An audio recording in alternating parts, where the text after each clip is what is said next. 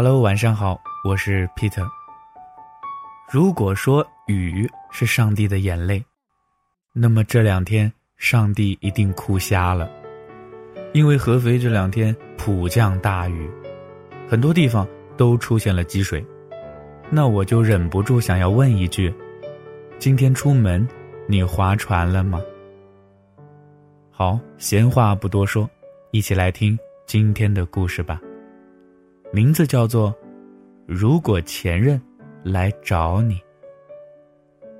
当我的朋友问我这句话的时候，我还没来得及说下半句，朋友的话倒是接得很快。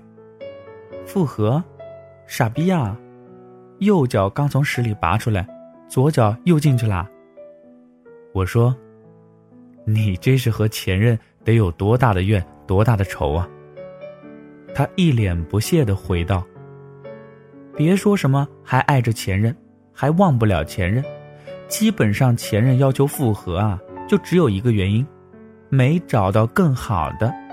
但凡是有更好的，别说复合了，多你都来不及呢。当初你们分手的时候，怎么不觉得他多爱你呢？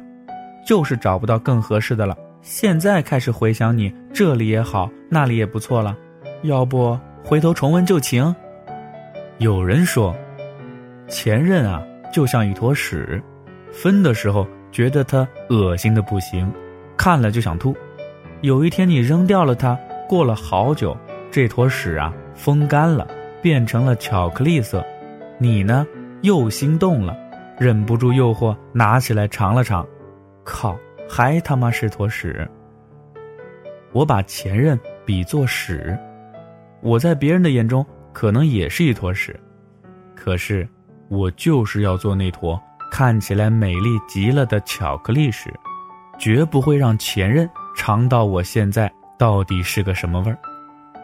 我觉得呀，人性不会有太大的改变，和前任复合呢，只不过就是重蹈覆辙而已，把一起演过的悲剧再演一遍。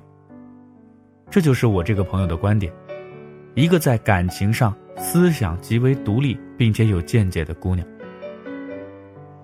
然后呢，我还有一个哥们儿，当初啊，他的前任来找他复合，他二话不说就答应了，心里暗自想着：“哼，终于换老子，这次玩你了。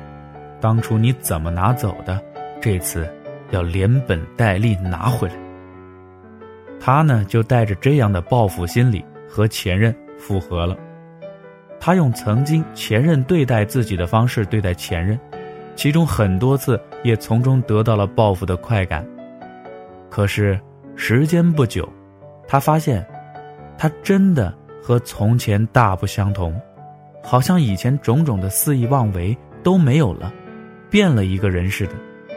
他开始审视自己的所作所为，无数次问自己。是不是变成了自己曾经最讨厌的那种人了？他突然意识到，自己所谓的报复，只是为了曾经心头的一口气，而现在，一切都成为过去了，何必拿现在的幸福来祭奠过去的不幸呢？毕竟，自己对他还有着无法掩饰的爱呀。就这样，两个人磨合了一年。终于走进了婚姻的殿堂。也许啊，这类人就是看遍了世界，风景这边独好，经历过彼此分离的阵痛，才更加懂得了珍惜的重要。所以，重归于好，彼此珍重，有个圆满的结局，何乐而不为呢？我也见证过，身边有太多人和前任。分分合合很多次，一次次陷入一个互相折磨的模式里，最后撕扯到一点感情都不剩了。在一次次分手、一次次复合中，明白，和前任分手，必然是因为不可化解的矛盾，或者是平时积累了太多的矛盾一起爆发了，互不妥协，无法挽回，于是就分手了。一次又一次的死循环。很多问题只会一次次的被放大，耐心也会一次次的被消磨殆尽，感情呢，最终一次次被消磨光了。面对前任的复合，有人说天高云阔，分道扬镳，再也不见，各自安好。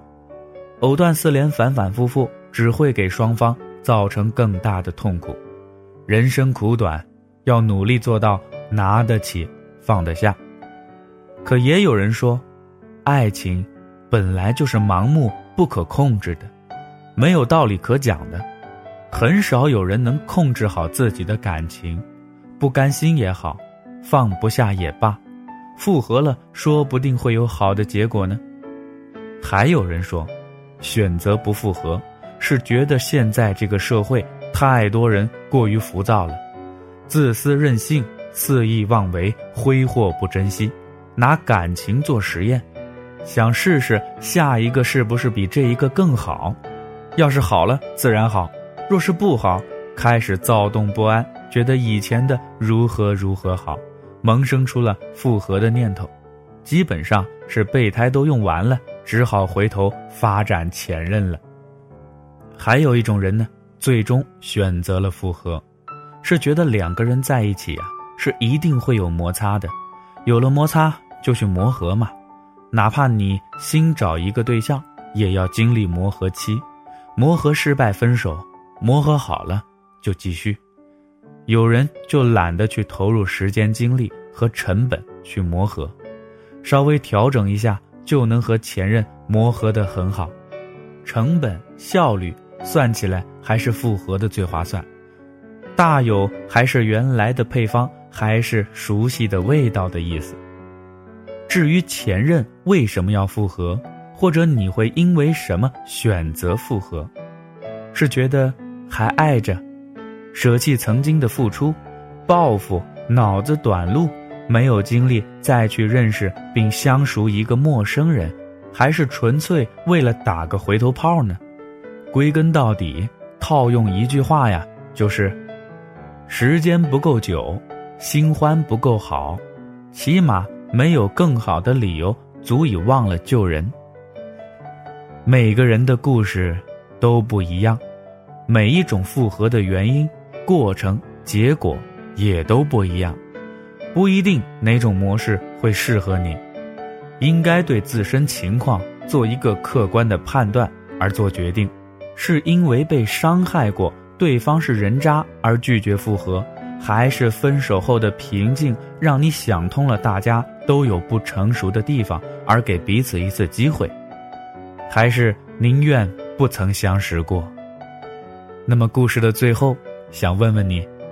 如果前任想和你复合，你最想跟他说一句什么呢？还爱，我一直在这等你，还是屎味儿尝够了？故事就说到这儿，我是 Peter，咱们明天再见。